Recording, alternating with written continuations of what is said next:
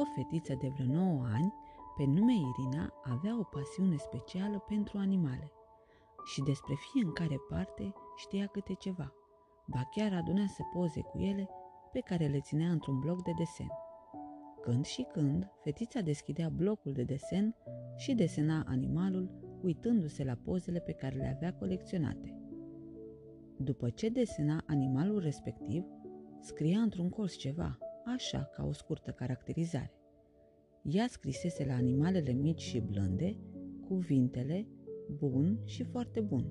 La animalele un pic mai mari, bun și bun și rău sau rău. Numai la crocodil scrisese cel mai rău.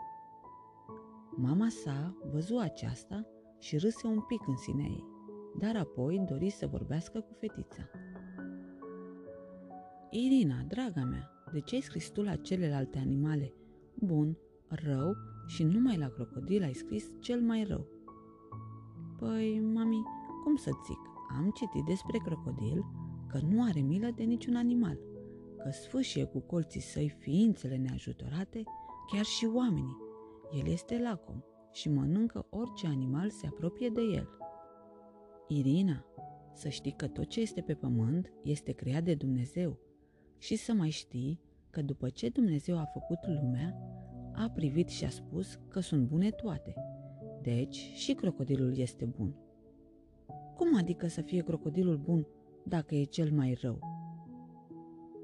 Oare tu nu știi că toată lucrarea lui Dumnezeu este minunată și că poți vedea puterea lui și în punctulețele de pe spatele unei gărgărițe?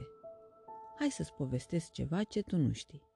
O să-ți povestesc despre prietenul crocodilului. Cum adică? Prietenul crocodilului?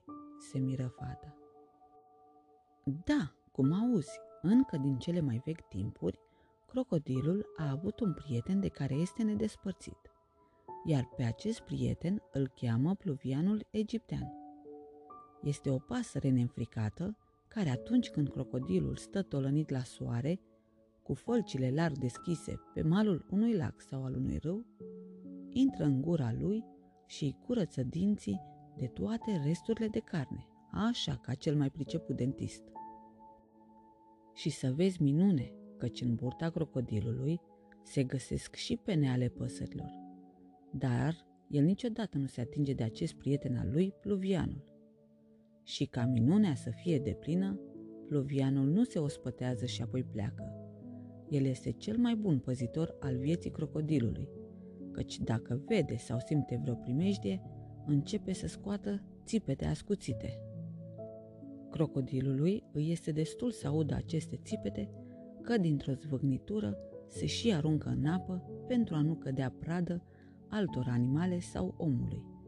Iar dacă până și crocodilul se teme, înseamnă că nu el este cel mai rău. Mami, eu am înțeles din asta că și crocodilul este capabil de dragoste, căci dacă nu ar ține la această pasăre, ar mânca-o. Foarte bine ai înțeles. Dumnezeu a lăsat legi în natură care nouă oamenilor ne scapă uneori, tocmai fiindcă sunt legi puse după negrăita lui înțelepciune.